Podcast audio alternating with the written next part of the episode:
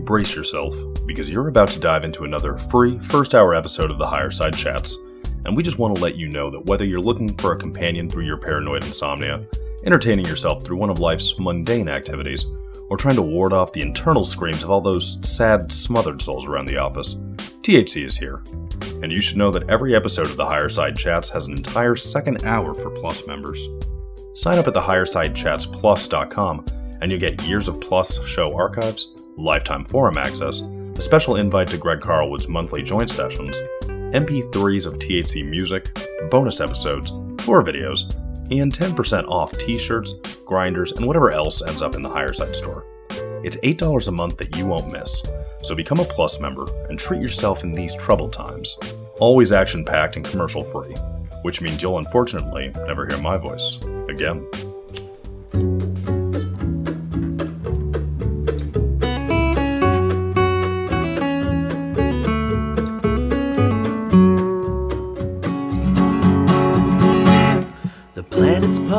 Masters almost surely have a plan. There's clearly maybe something there beyond the realm of man. Until we've thoroughly tested every last close chested view. Find the more you think you know, the less you really do. Where would we be without THC? We know they're lying to us, just don't know to what degree. Where would we be THC? The chat show. Greg Carlwood and Company.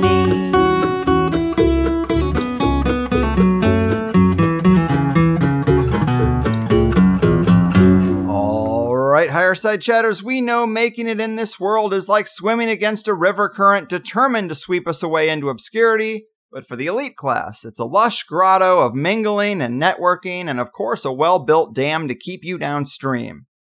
Unfortunately, the system just wasn't set up for us, especially when you play things by the book, and why should you when the richest among us have tilted every aspect of the big machine in their favor and insulated themselves against the sullied masses every step of the way? From offering the elite-lings a completely different education system than the obedient worker maker plan the rest of us are on, to tax loops and advantages that only affect the top rungs of the ladder, privileged positions and seats of high paying but arbitrary board seats, and even simple things like better deals on interest rates, insurance, and the rest of it. If you thought things were fair, then you must have eaten the carrot they've dangled over the treadmill to the middle, because our invite to the cocktail party at the end of the world is forever lost in the mail. Well, these are the themes of the latest book by today's guest, Donald Jeffries, entitled Survival of the Richest How the Corruption of the Marketplace and the Disparity of Wealth Created the Greatest Conspiracy of All. And if you're unfamiliar with Donald's work, he's also the author of a popular novel called The Unreals and also wrote a great conspiratorial tome called Hidden History, an expose on modern crimes, conspiracies, and cover ups in American politics. His blog is called Keeping It Unreal, and he's been a frequent guest host of Coast to Coast AM as well. A true wealth gap warrior, advocate of economic equality, and chronicler of many conspiracies along the way. Donald, my man, welcome to the higher side. How the hell are you? All right. Thanks for having me, Greg.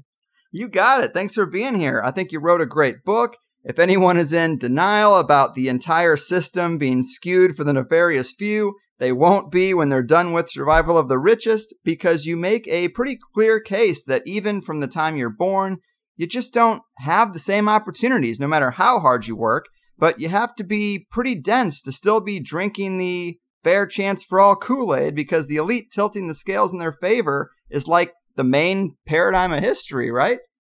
Exactly. I mean, you know, this battle has been going on for most of human history. And I think that's why in America, we really ought to pay attention to this even more so than the rest of the world because we brag a lot. And certainly from our founding, we talked about building what Thomas Jefferson uh, called a meritocracy because we broke away from the King of England and the Queen of England, although unfortunately, you know, over 200 years later, here we see too many Americans still worshiping these royal parasites, which still exist, the ultimate one percenters, who have mm-hmm. absolutely no reason for being, do absolutely nothing to earn this unbelievable wealth, don't have to do anything but just kind of exist and walk along and maybe deign to meet the peasants here or there and acknowledge their presence. That's it. And, you know, we fought a war for independence from that. And we wanted to have a meritocracy. And for a long time to a much better degree than we see now in the last 30 years, especially in the post war era. You know, I'm a baby boomer. I was born in 56.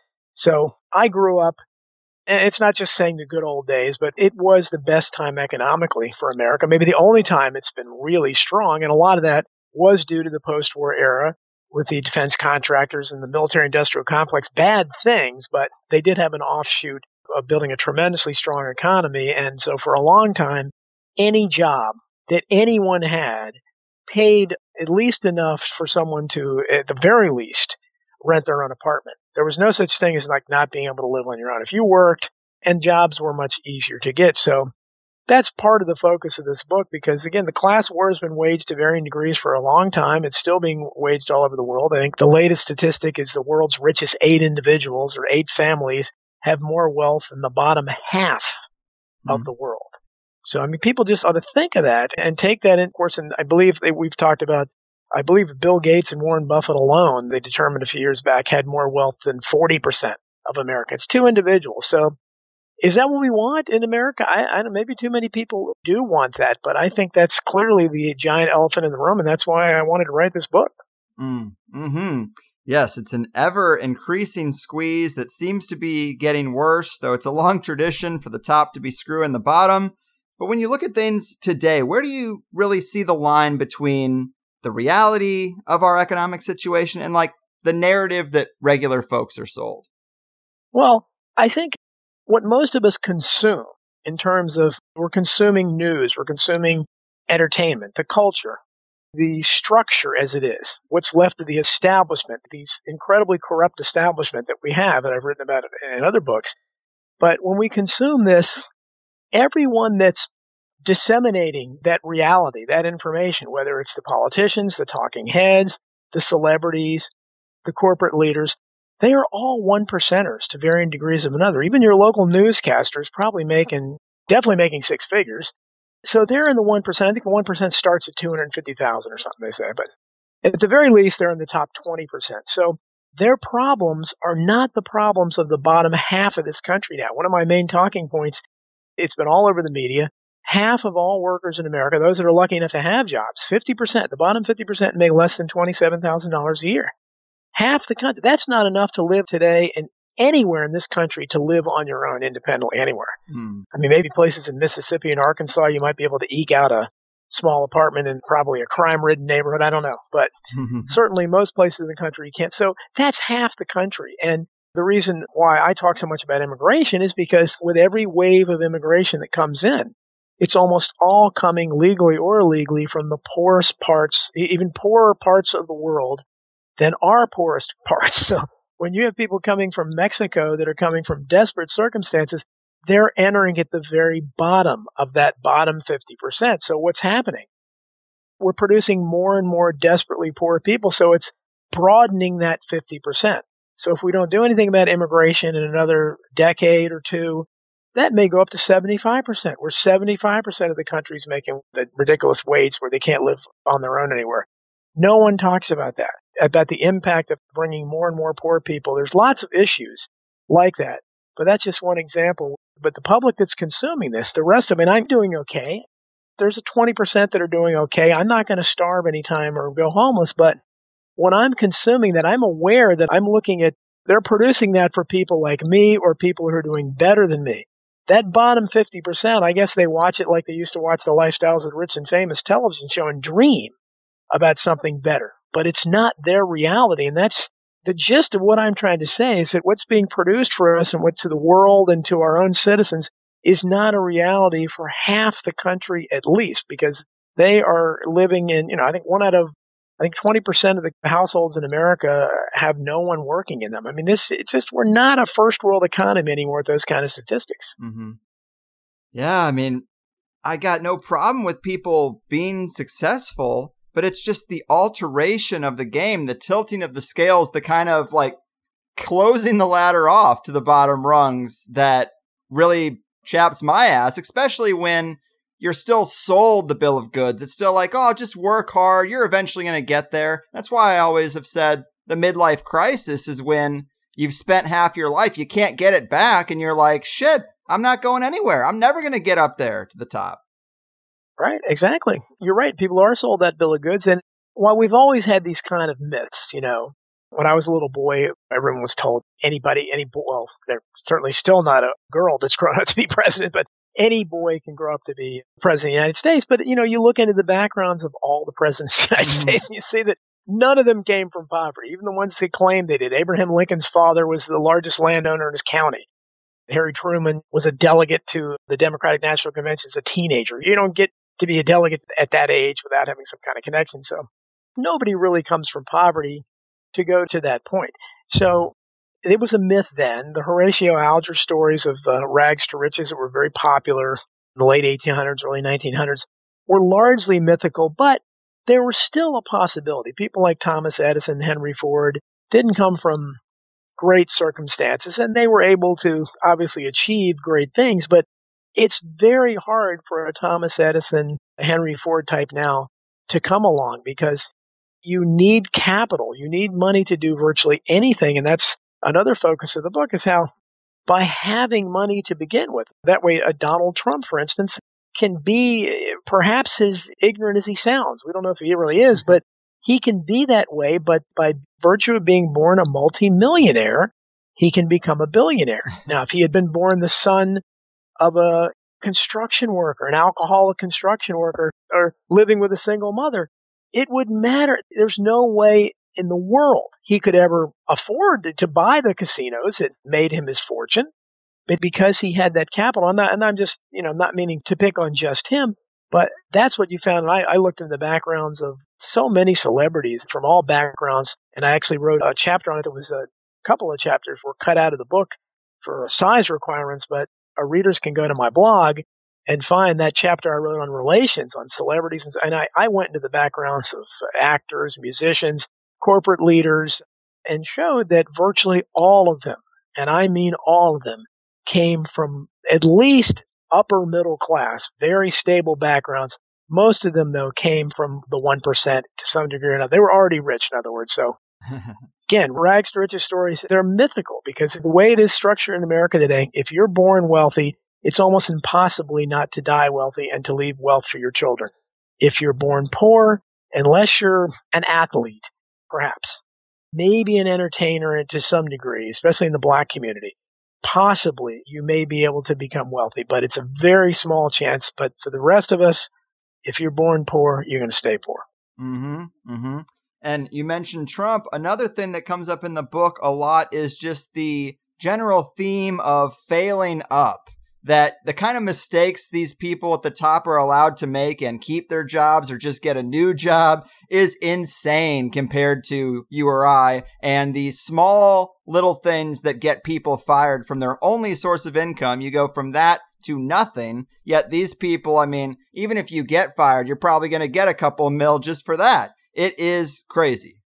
Yeah, I mean, you have the golden umbrellas, which can be 40, 50, I think I've seen them as high as 100 million where they give these to lots of times, most of the time, they give them to CEOs who have run the company in the ground, have lost the company money, who've done a bad job by anyone's standards. They pay them to go away. Now, all of us would love to fail like that. most of us in our regular jobs, if we screw up and violate some petty policy, or if you live in an at will state, I live in an at will or a right to work state. It's one of the biggest jokes of all. Right to work means right to fire you for no reason. They can literally, they don't like your look one day and fire you. They don't have to have a reason. And the vast majority of workers, when they get fired or laid off, they may get a very modest severance package if they're laid off, very modest. But if they're fired or many times they're laid off, they would be lucky to get a couple weeks pay. Mm-hmm. Again, that's the vast majority. And that's how the system works. So of course, unemployment for people like that is an entirely different situation than an executive that is already probably has at least six figures saved up, whereas the average American, I haven't seen the latest statistic, but I think the last time I looked, it was, I think, about 70 some percent of Americans that didn't have $500 in savings or something like that. Something unbelievable. Yeah. That's the reality. Most people, so just imagine someone in that 70% group gets fired one day. And so you're devastated. If you own your home, it's going to be foreclosed on because in this job market, you're not going to find a job. And I don't care, you know, Donald Trump touting the same statistics that he very accurately called out for their phoniness. Since the 1990s, when they changed the stats to make the economic picture look rosier all the time, they no longer count the real unemployment rate. Now they report to the public only those people who are presently receiving unemployment benefits. And Trump pointed that out. One of the many great things he said during his campaign. Now he's bragging about the same phony statistics, saying that unemployment's going down, which is ridiculous. Anybody who's faced that job market in the last few years understands exactly how hard it is for the average person to get a job. The ropes you have to go through and the competition where you may have 200 people for applying what is eh, really a low paid job with no future at all to it. But even those jobs are hard to get. But if you're in the top 20%, especially the top 1%, if you get laid off, you're going to get a good severance package. So you're not going to feel that same stress, the same pressure to instantly have to go get a job. Instead, you can kind of, and you already have, because you've made more to begin with. Again, money begets money. You already have probably a good deal of savings. So every advantage is built there. I talk about that constantly in the book where, you know, with money, it's an old expression, you need money to make money. Well, it's just like the rich get richer and the poor get poor. Some of those old chestnuts are very, very accurate. Yeah, they really are.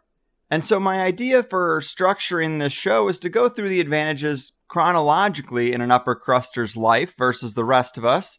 But we got to talking and pretty much covered the first stage, which is that these advantages start before you're even born. As much of this wealth is multi generational, and as you said, you've got to have money to make money because the system is set up for large sums of wealth to generate more wealth all on its own.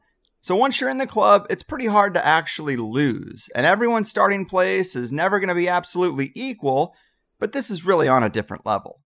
Exactly. Anybody that will sit there and try to tell me that a child born in desperate circumstances in Appalachia or in the wrong parts of Chicago, in a trailer park in Arkansas.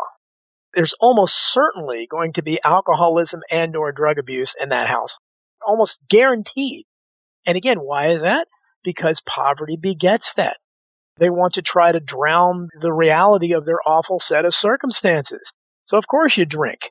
I mean, the poor have been doing that forever the poor white trash may be doing meth and the blacks may be doing crack or whatever. You're doing that to try to drown out how dismal your circumstances are, looking at all the rundown neighborhoods, the crime around you, that you're born into that. So even if you somehow are lucky enough, and in most of those times, the dad, if he's even known who it is, isn't in life, you're going to be lucky to have any kind of male role model around. And it's usually not going to be a good male role model. Might be the uncle that just got out of prison or something. And there's certainly not going to be support. So if you're in that circumstances and why you look at entertainers and stuff, let's say, oh, I want to be an actor or something. Well, you're not going to be able to. Uh, those families can't afford acting lessons or tennis lessons or golf lessons or piano lessons, anything like that that nurture children and can make it easier really the only way you can reach out for that golden ring that, you know, the one in a million chance that you might be able to make it in one of these worlds that lots of people want to make it into show business or sports or whatever. But if you look at that same child, if that same child is born to a bank president, as Bill Gates was, his father was the president of Planned Parenthood. He was born to some very special middle class. Not a middle class. I grew up in the lower middle class, and it wasn't like that. President of Planned Parenthood, his father was. One of his grandfathers was a bank president. His mother sat on the boards of directors at banks and big companies back in the 1950s when mothers were baking cookies. But that's sold to us that someone like Bill Gates, you know, he can become the world's richest man. He was just a middle class person like you and I. No, he wasn't. Because how you define middle class? I was reading this morning that Republicans are now trying to sell it that $450,000 a year is the middle class. Well, okay, if $450,000 a year is the middle class, then what is a household that makes $60,000 a year? that's a world of difference. It's not maybe as big as between 60,000 and 40 billion, but it might as well be for all intents and purposes. So, but no one talks about that. And instead, obviously, anyone born in those kinds of middle class households where success has already been established, and I talk in the book about how lots of these sons and daughters of the one percenters can even get into college, much like we see athletes get into institutions that they're not academically qualified for, but they get into sports. Well, you have the people like the George W. Bushes. Does anyone really think that he qualified academically to be in Yale? No, but he had that Bush tradition. His father was politician already, and his grandfather had been a longtime United States senator. So, and most of these families, I trace a lot of them back. The Bushes and lots and lots of these people go back to the Mayflower. That's where we tend to look at, okay, where our elite originally came into the country. Well, you look at these families that are out there, whether it's show business or the corporate world, and you'll find a whole lot of them are descendants of the Mayflower. Hmm. That's really interesting. I know they're largely related to each other or at least networked through all these secret fraternities, but to go back to the Mayflower is really interesting too. Yeah, and it is. And I believe most of those examples are in the deleted chapter on relations, which people can find at my blog. But you just wouldn't believe it. I mean, it's astounding. It surprised even me because I expected to find, especially lots of the actresses, the attractive actresses. I thought, well, you know, they were just casting couch. You know, obviously that's how they achieved their fame. That had something to do with it. But even most of them came from wealthy backgrounds. So it's astonishing and it kind of disillusions you when you read it because you think, wow, is there any hope for people? But it's so rare to see somebody break through that. And obviously there are exceptions here or there. And when they do happen, like we've all heard lots about Jim Carrey, you know, a very talented guy, how he was living in a car with his family. They were homeless, I think, when he was a teenager or something. So you have people like that. In the old days, you had people like Joan Crawford and uh, Barbara Stanwyck that were great actors that came from desperate poverty, but even most of the ones back then, and I gave lots of examples, came from great wealth even back then. So even in the early days of Hollywood. And obviously anybody, I haven't found a single executive, somebody that's a high profile CEO. If you look in their backgrounds, I mean, just the fact to go to Harvard or Yale or one of these colleges, you have to have wealth to begin with. I mean, even if you win a partial scholarship or something, tuition fees are so incredibly out of the reach of even middle class families that, again, you have to be wealthy to even go there. And if you can put an Ivy League school on your resume, that makes all the difference in the world. And that's why another stat I quote in the book is that something like, I think it's 3% of the students at what are considered the top 146 colleges generally. And those are the colleges that make the difference. Again, college degrees are not all equal. You get a degree from Harvard or Yale or something, that's worth, you know, a hundred times what any degree is worth from your state university.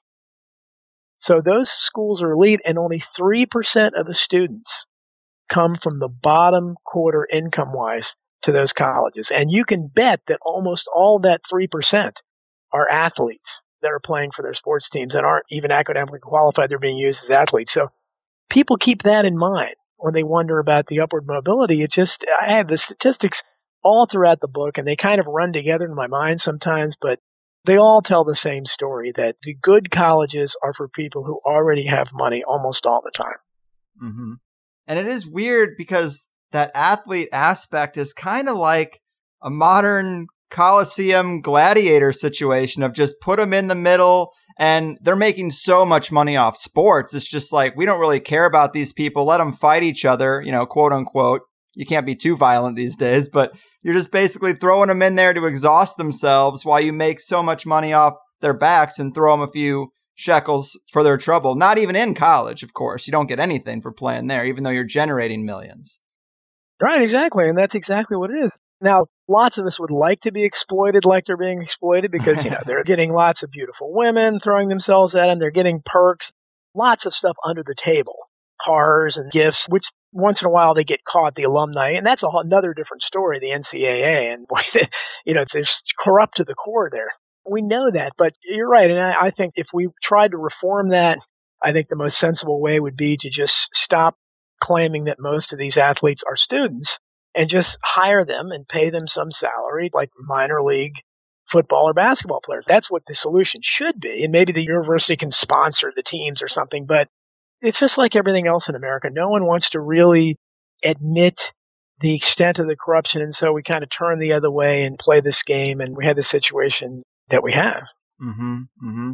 And with sports on the pro level, at least stop using taxpayer money to pay for these rich guys' stupid stadiums and then have the citizens get charged ticket prices on top of that and get gouged at every corner. It's a mess. But, yep. you know, the book is just so full of these ridiculous sums of money being thrown around for pretty much nothing at the elite level and many of the small scams and schemes along the way. But on the subject of schools, you talk about this perk where someone who is the president of a major university might buy a multi million dollar home and take out a loan from the university at extra low or sometimes no interest because, oh, well, you got to live close to where you work. Well, no shit. Everybody has to live close to where they work. Right. But, you know, even the advantage on the loan terms is just another thing that is not open to most of us. We just get the crippling debt that you can never escape from the college system. Yeah.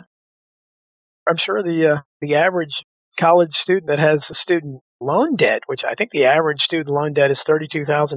The last time I looked, it was, which is a huge amount. I mean, that's like a car payment for a pretty good car, more, more expensive than most of us would drive to be carrying around like that. And something needs to be done because student loan debt is now the biggest debt that we have. It's superseded credit card debt, even. Considering how much mm. credit card debt that is, that's saying something. Unlike every other kind of debt, if you declare bankruptcy, which is another perk of the rich. That's why Donald Trump can declare it seven times or something and brag about it because it's a tool for the wealthy.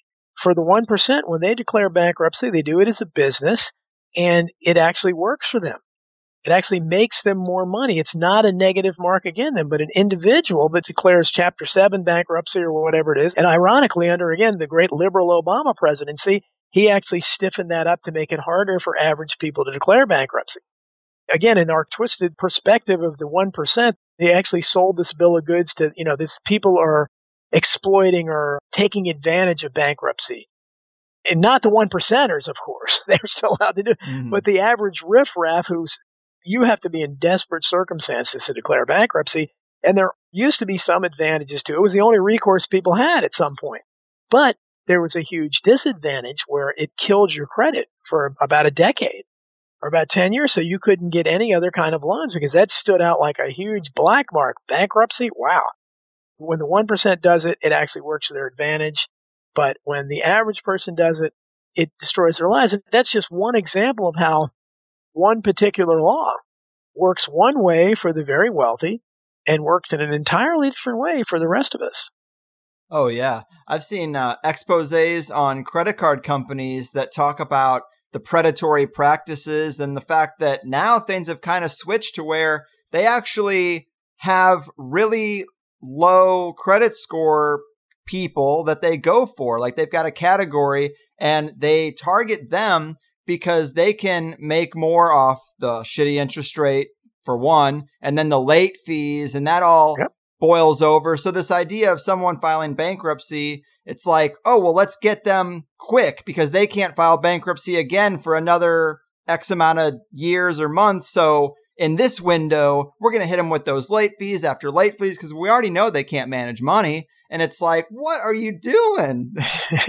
well, yeah, that's some of the most despicable people in our society that prey on people that have nowhere else to go. And you'll find in all parts of the country, they have like uh, car dealerships that specialize in, and you watch their commercials Sometimes they'll get a, a, black football player or somebody, but they're geared constantly. Everybody in the commercial is usually black, and they're trying to gear towards the very poor blacks who have awful credit and they know they have nowhere else to go to buy a car. They'll even, in many cases, I wrote about this where they'll actually put a device in the car where if you're one day late in payment, they don't give you any grace period, unlike most of us get, the car won't start. Jeez. And of course, the interest rates they'll be paying, I mean, you'll be paying for like four cars or something. I mean, you may be paying 30% interest to start with. It's outrageous, but the vast majority of people that I've talked to will say, well, you know, they got themselves in that position. They should have paid their bills. And there's no sense to being, okay, well, some kind of crisis came up that could happen to anybody. And yeah, maybe sometimes it is the result of doing drugs and being irresponsible, surely. But still, they're really hurting only themselves. And then that's, I think, the question that we have to ask about everything, whether it's homelessness or, or any other thing. What do we do about poor people? Do we consign them to just dying in the streets? Do we want to uh, euthanize them? Do we want to get rid of them? As so many eugenicists wanted, I've written a lot about that in the past. Where so many, including almost all the leading liberals, they're eugenicists. They only want the good stock to go on. So they would like to get rid of this human refuse, which is how they think of it.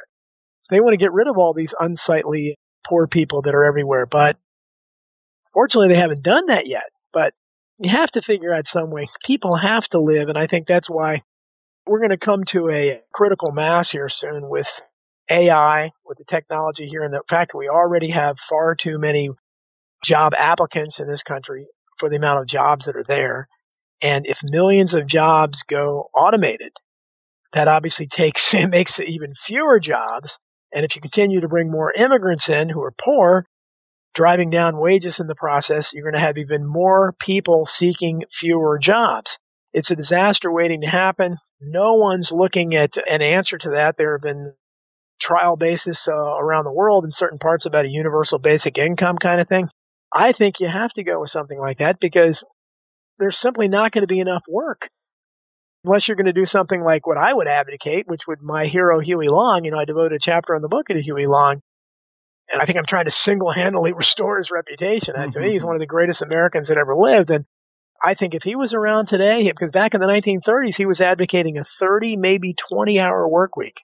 This was before his pressure finally got us a 40 hour work week and got us overtime and all the benefits that we take for granted, pensions and things like that, that workers did not used to have before pressure from Huey Long finally got Roosevelt and the establishment Democrats to pass an act in 1938 that granted the kind of protections to workers that we never had before. And you see people chipping away at that now, especially the Republicans would like to eliminate them.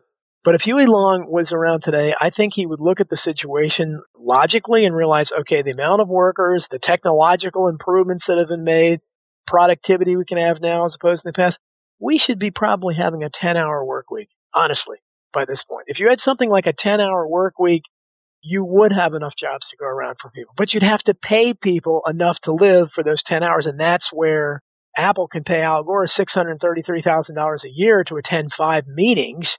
McDonald's can pay, I think it was Andrew McKenna, some 80 some year old guy, $80 million or whatever it was to sit on their board of directors. And, you know, what is he doing at that age?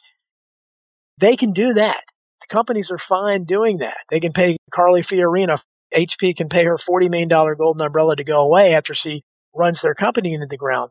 They don't mind doing that, but they really get irked if you want to pay the average worker. Wait a minute, you know, I'm going to pay just for working 10 hours a week. Well, you had to bite the bullet back in the late 30s and go for the 40 hour work week because people like my grandfather worked 12 hours a day, 365 days a year. The reality was back then for a lot of working class people, you worked a 12 hour day. There was no such thing as overtime.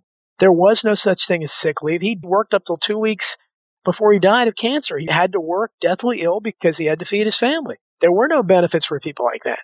And that was a reality of working class back then. I hope we never go back to that, but unfortunately, a lot of people would like to go back that, and they're not even considering the fact that there are fewer jobs, more job applicants. And again, the only solution to me is you have a much shorter work week like that, and you allow what Huey Long called uh, all people to enjoy the blessings of prosperity.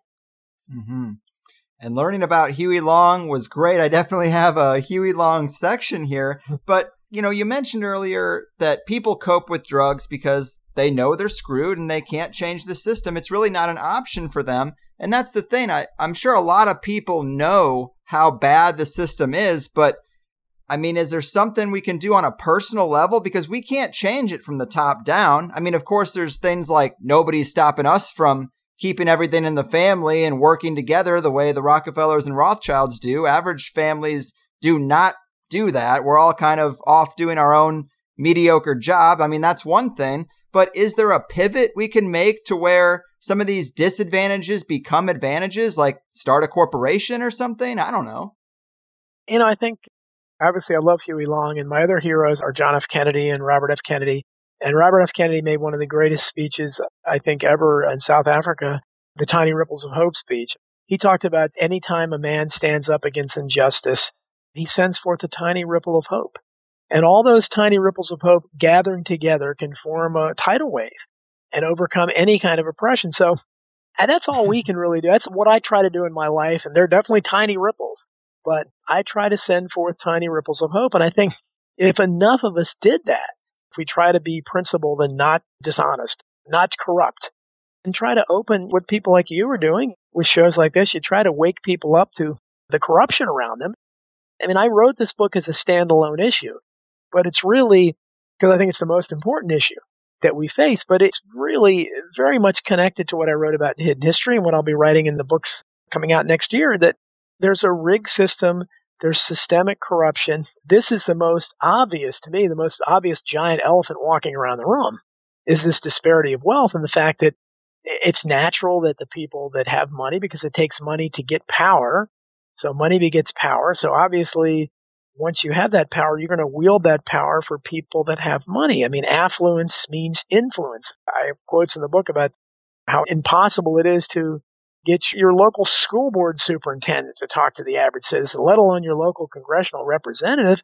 But if you were the head of a huge corporation, I guarantee you, you'll be able to go out and have lunch with your local congressional representative because you have affluence. So by virtue of your affluence, you have influence. So we don't have that affluence, but if we come together, as you noted, the power in numbers, and we see that especially in some immigrant families, especially Asian immigrant families, they will work together and pool their resources. And that's why so many can come here and own businesses that Americans couldn't because they're willing to work together. Unfortunately, Americans and that's another subject entirely. But the way our culture is, we become fractured, and there's so much dysfunction and feuding in American. You know, the average American group of siblings starting a business together would, you know, be lucky if there wasn't a murder that happened with, within right. a very short period of time. They just, and I don't know why that is. I think it has a lot to do with the culture and maybe people thinking that's supposed to be the way it is, but it isn't that way all around the world. Same thing with the treatment of the elderly. We treat our elderly horribly in America, but it's not that way all over the world. Again, if you go in the Asian world, really anywhere, the Middle Eastern world, elders are revered. Elders are not revered here in America. They're not respected at all and they're treated horribly. Right. Agreed.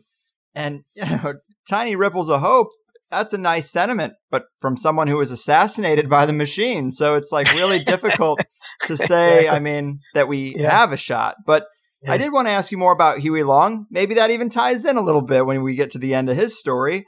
You know, you mentioned a few of the things that he did that people should be grateful for. He's a name I'm sure not many people know, but tell us a little bit more about him. You say he's your all time political hero.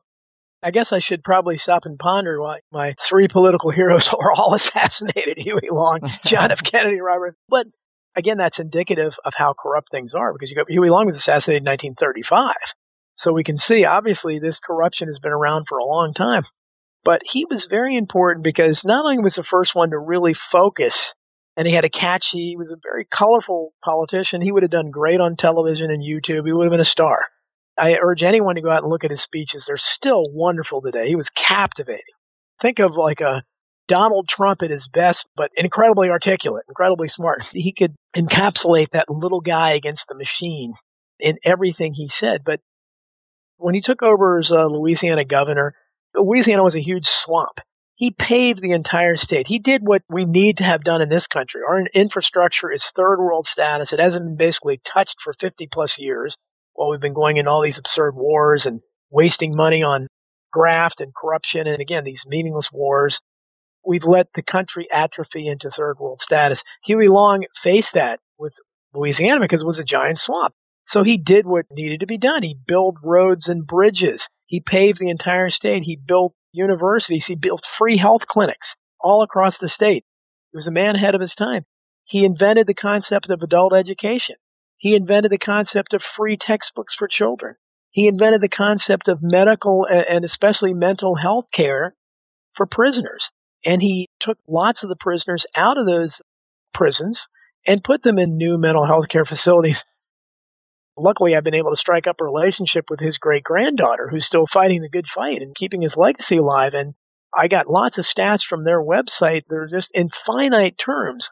Unlike any other kind of so called liberal, people in Louisiana could look at what Huey Long did and say, hey, this saved us. And I have the exact numbers in the book, but it was a significant amount every year that the average citizen in, in Louisiana saved in utilities cost in lower taxes. Ironically, he was doing all this spending, although even though he was spending all this money, Louisiana had the third lowest cost of all the states in the Union because, again, he was eliminating waste. He was going after Standard Oil and the Rockefeller. He was making them pay money, which is why he was despised. But for the average guy, 80% of the people in the state had their property taxes eliminated. He basically eliminated foreclosures on properties. he did everything that we expect a do gooder type of liberal to do. And we haven't really seen his like ever before or since. Just look up the numbers in my book and see what this guy did. And just imagine he was talking about literally a month after on this floor of the Senate. It's still in the congressional record, so people can go look and see. He did all but accuse the Roosevelt administration of plotting to kill him, but he certainly talked about powerful forces plotting to assassinate him. And then, lo and behold, he was assassinated a month later, right after he announced that he was going to run for president in 1936. Now, just imagine what he could have done for the country. And he was a genuine anti war guy, unlike Roosevelt and most of the Democrats and all the Republicans. So I don't think we would have been involved in World War II, certainly against World War. I. I think that the world would have been entirely different. We can't even imagine what the world would have been like. And if what he did for Louisiana happened all across the America, I can't imagine what a share of the wealth movement would have been like because he was talking about confiscating the wealth and the wealth, not just the income. And that's the difference between somebody like Huey Long and your average liberal. The average liberal just wants to raise taxes on the wealthy, but they have all their loopholes, and so they still end up you know, paying nothing. But also raise taxes significantly on the so-called middle class, which goes down way too low.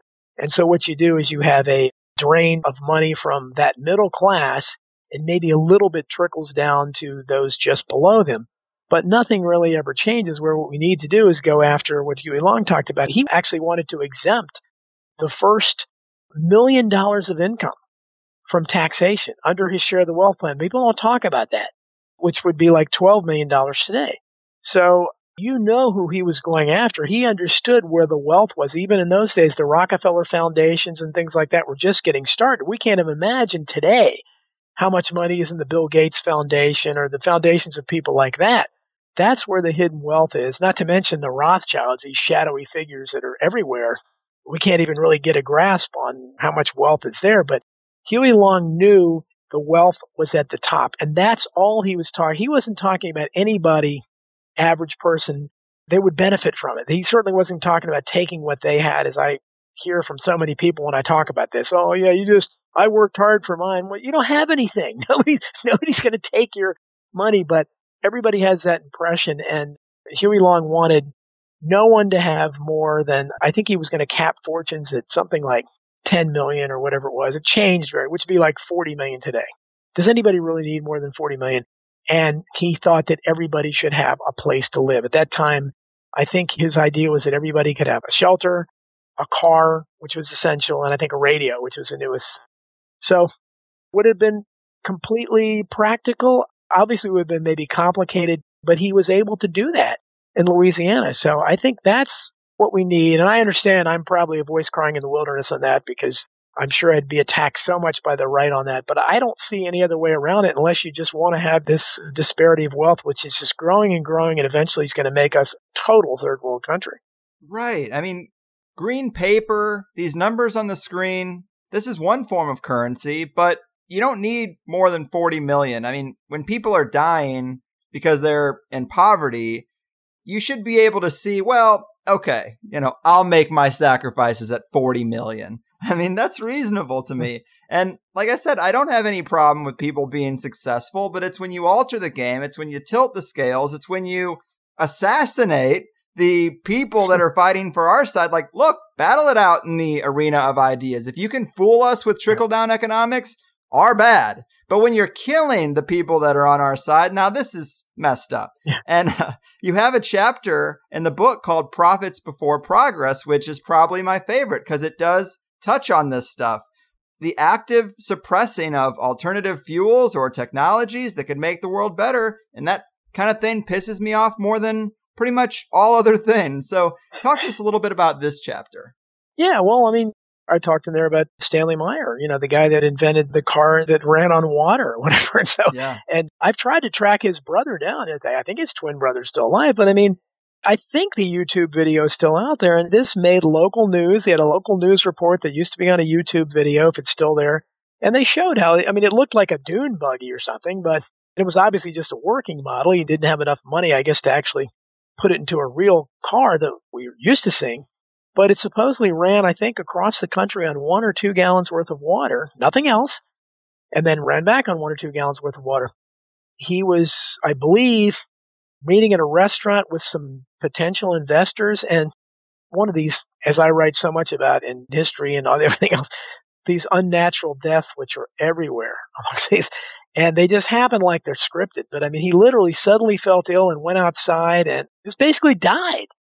They don't really know if it was food poisoning or what, but very strangely, his plans apparently, I don't know if they disappeared or whatever. His twin brother who was working with him wasn't able to keep up with it, but there are lots of things like that. And there are other inventors that have existed that have invented things like this. But look at it from the point of view, like I've said for a long time, if someone came up, I mean, we, I think we know at this point that cancer is largely contrived and they could easily get rid of it because it's man made.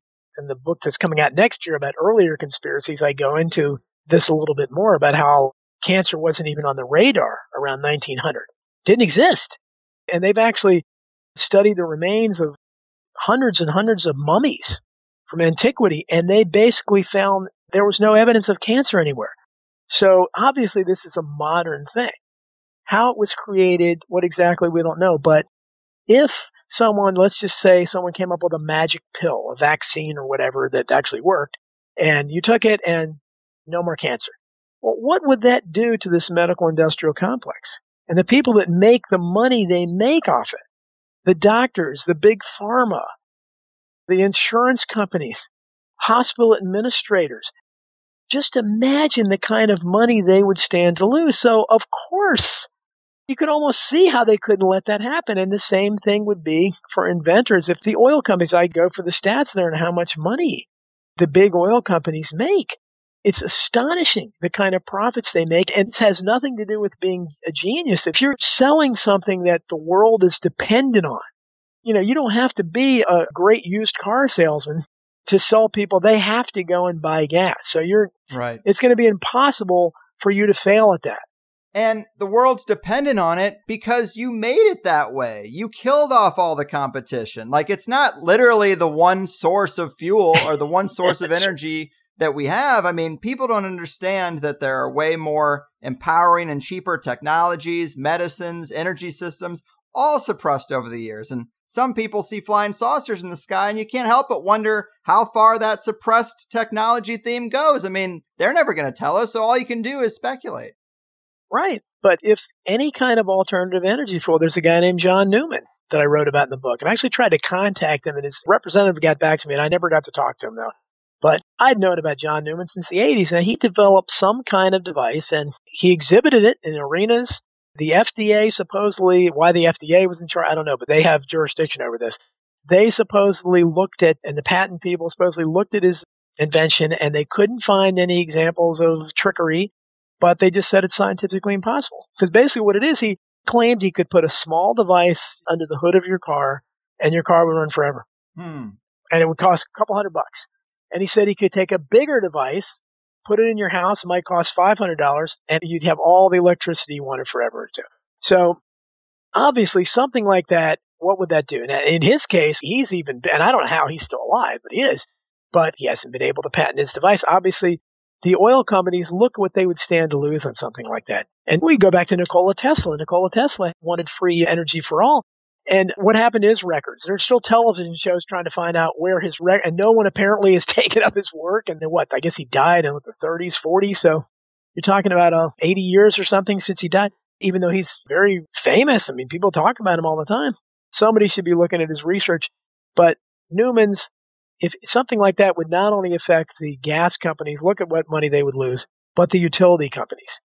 So you free energy for all, free power for all that doesn't fit into the America. America has become something way beyond free enterprise. We're into crony capitalism and we're into Ayn Rand territory.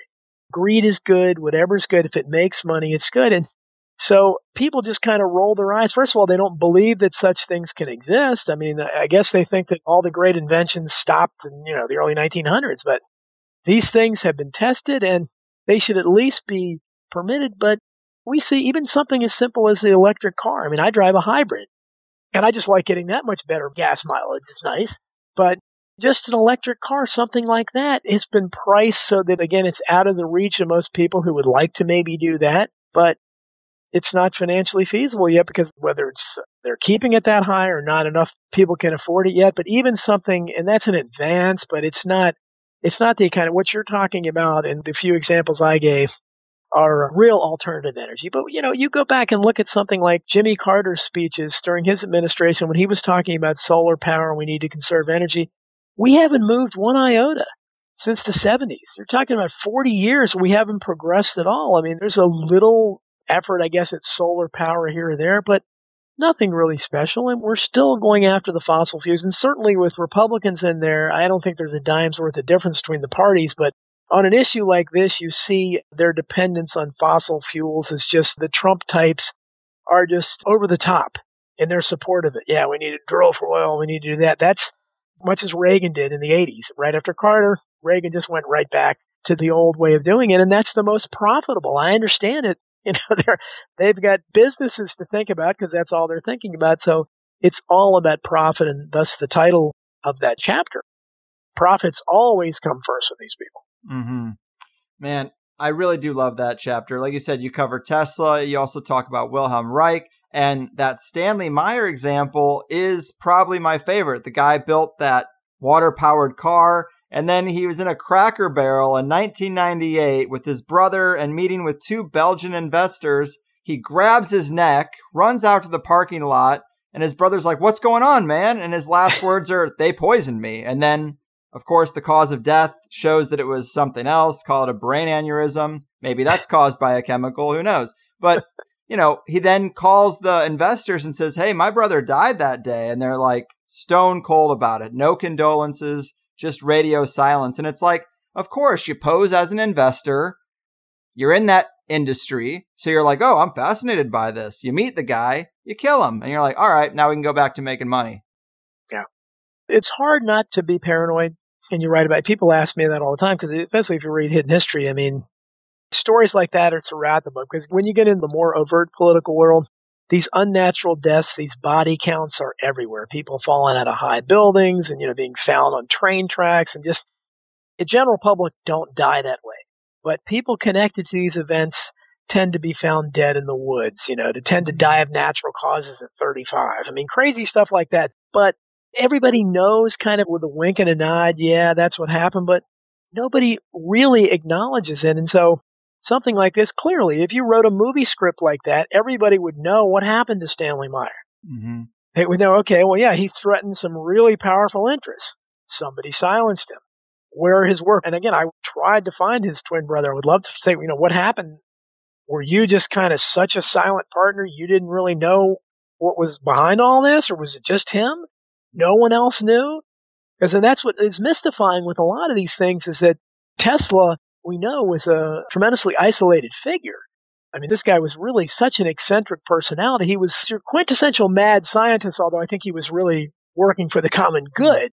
But he had that kind of, you know, he was completely isolated. So he wasn't really sharing his research with anybody. But still, he should have papers there and somebody should be, especially as many fans as he has. But other than naming the Tesla car, I haven't seen anybody, you know, I, would like to follow up on that free energy and not so much the death ray, but you know, yeah. the, free energy. And same thing with Wilhelm Reich. I mean, Wilhelm Reich was a less publicized figure, but certainly his orgone accumulator was just, uh, and you know, his theories are fascinating. I mean, they're out there and people just kind of roll their eyes at it. But, you know, to have something like that, a box where you can cure people of diseases with that, with the energy from orgasms or whatever yeah. you're talking about, this layer with, it sounds far out, but apparently, and the fact that he was thrown into prison, he died, and again, all his papers were confiscated. But why were his papers confiscated?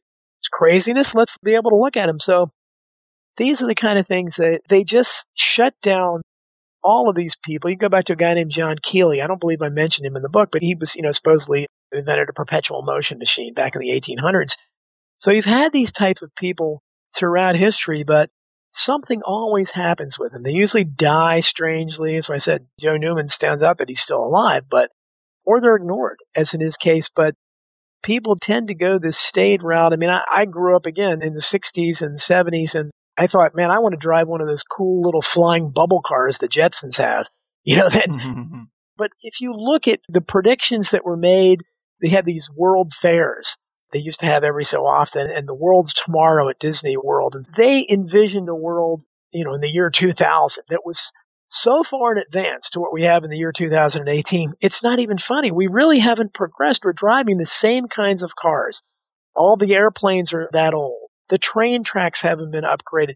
The means of transportation are almost identical. I mean, at this point, you know, I envision not only flying jets and bubble cars, but maybe teleportation pods like we saw in Star. I mean, things like that that would really, that's what you think of when you think of futuristic and technology, but it just hasn't happened. Now, whether it's been thwarted by that, but just looking at the alternative energy thing, and we know what happened to people like Stanley Meyer and Joe Newman, we can only imagine how many people that might be building things like that. They might have built teleportation pads. If you built something like that, what would that do to the uh, the flight industry, Right. train So again, I think that's what they look at first. It's first and foremost, it's a dollar figure. Wait a minute, that's going to impact. That'll affect the economy. So I really think they suppress it. And whether we go to the lengths of actually killing these people, well, I mean, they die that way, so people can draw their own conclusions on that. yeah, man. Cheers to all that. And another big wake up call for me doing this show and previous episodes was learning that prohibition didn't really have anything to do with alcohol consumption. They don't care if we drink ourselves to death, but most farmers at that time had stills and all their tractors and early cars could run on alcohol. Well, we can't have that. And now they give it to us in uh, like ethanol and they kind of say, guys, we're trying. But it's like, you're not trying. That was here 100 years ago. Yeah, the first electric car was about that time too. So, yeah. And again, I spoke about people like the Rockefellers that had a monopoly on Standard Oil.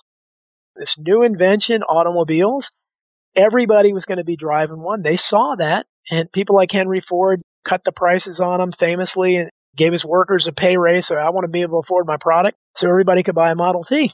Well, they were concerned. The Standard Oil people like that were fighting. Hey, wait a minute. You talk about seeing dollar signs, man. All these people have to run on our product.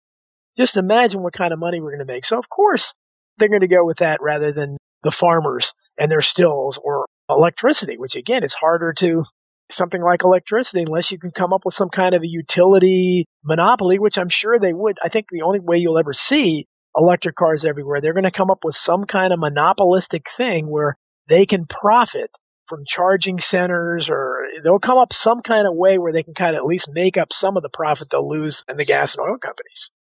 Mm-hmm. Amen. Well, Donald, that pretty much brings us to the end of the line. I think I'm depressed enough for one day.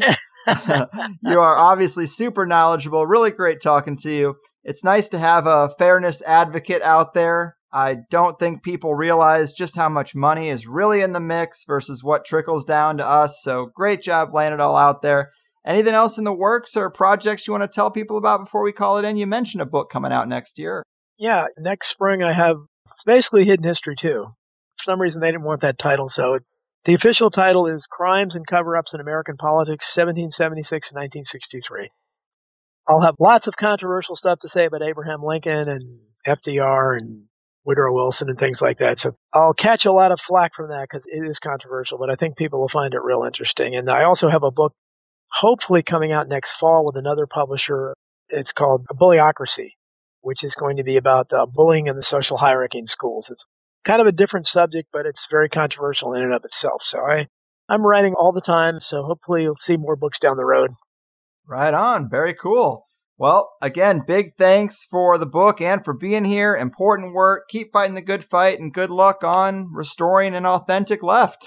Oh, thanks for having me, Greg. you got it, man. Take care. And there we have it, guys. Donald Jeffries dropping knowledge on just how tilted the scales really are. You know, I struggled with this one a little bit, feeling like we might be preaching to the choir because we know the system is unfair. But really, it's good to go over these things again, reinforce what we know, re examine the details, and like I say a lot, give us the data to make better arguments when we're dealing with one of those Kool Aid drinkers. We all know them. We all have Kool Aid drinkers that we love, system proper uppers that are in our friends and family circles.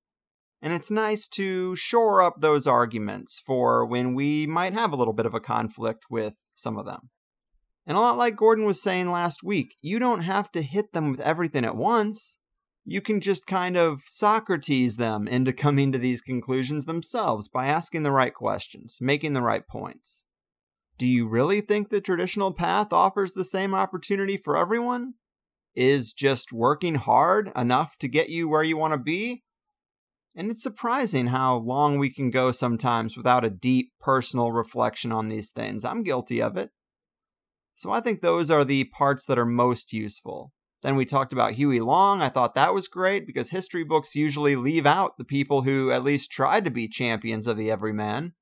And then add in the fact that he was killed for it, and it's even more reason to pay homage to his legacy. In fact, I found a recording of that Huey Long song, and I'm going to throw it in right here.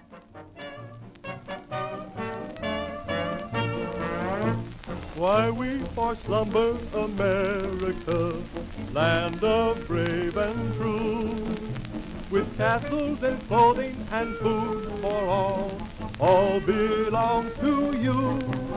Every man a king, every man a king, for you can be a millionaire.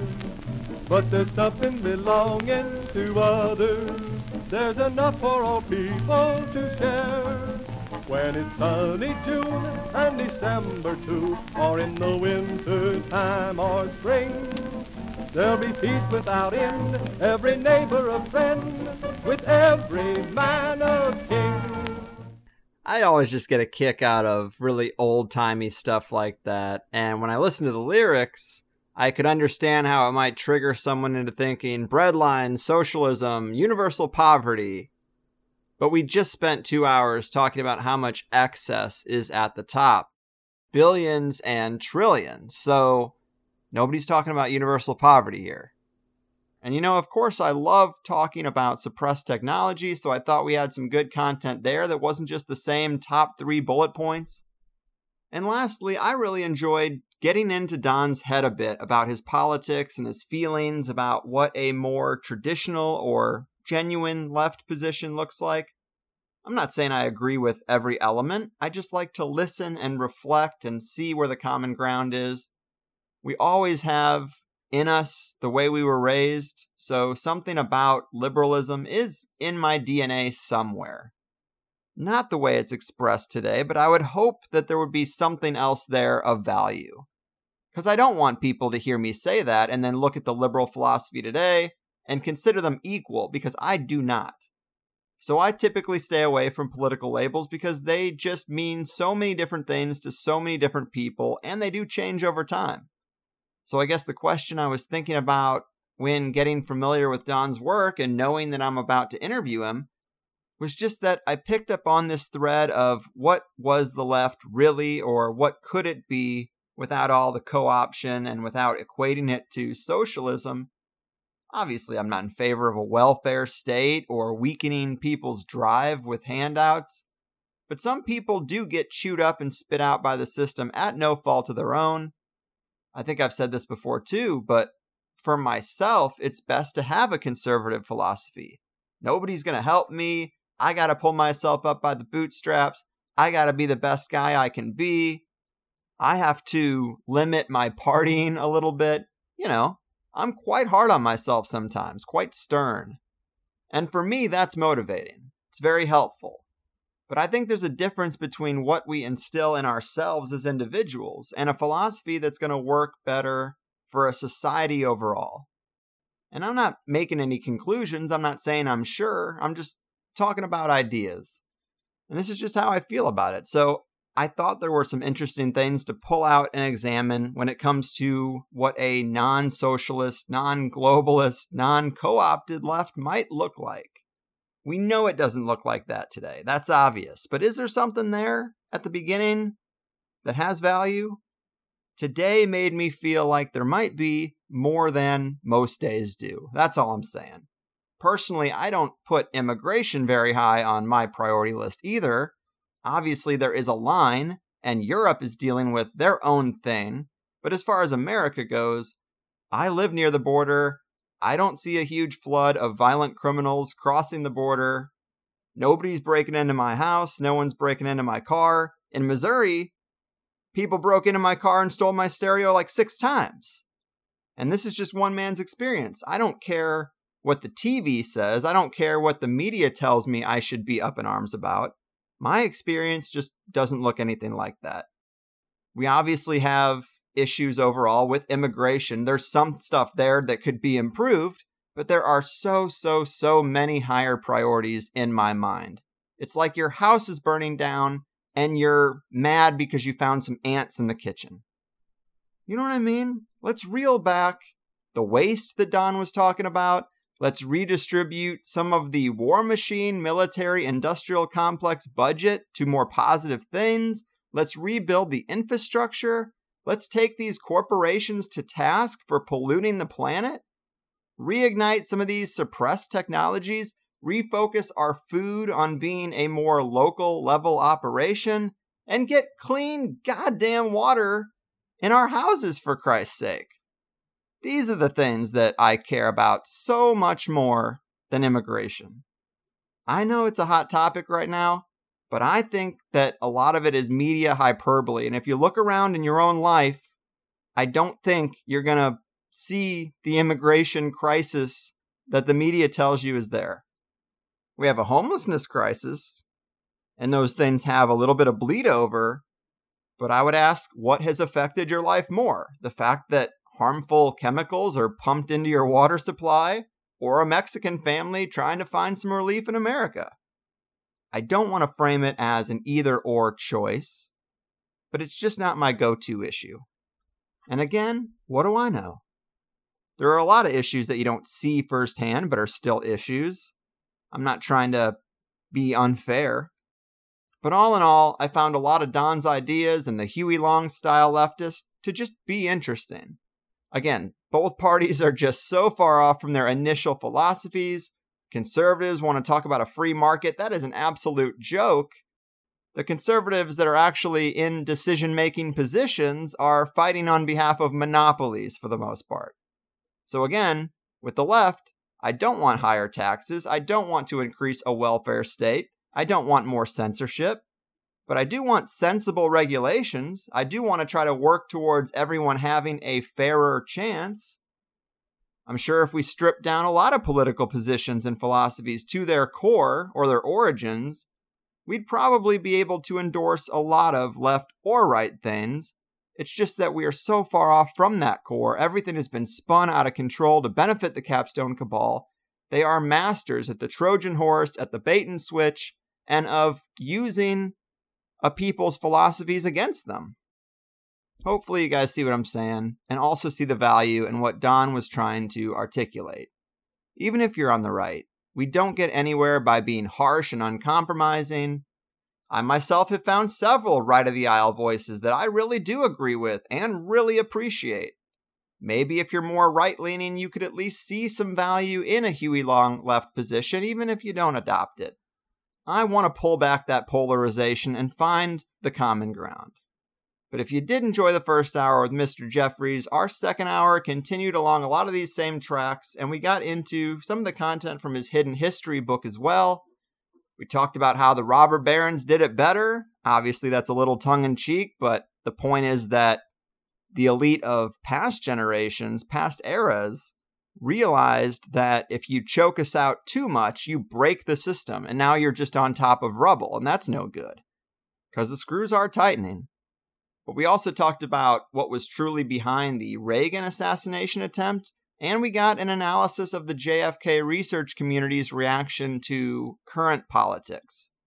I really thought that was eye opening because we get twisted up in being manipulated by the media and we forget some of our own ideas. Because there was a lot of Trump analysis there, and I thought it was really even handed.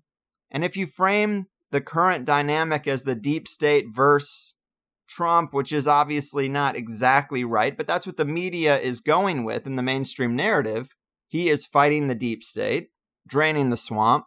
Gordon had a good line in his newsletter that the swamp isn't being drained, it's being landscaped. I like that.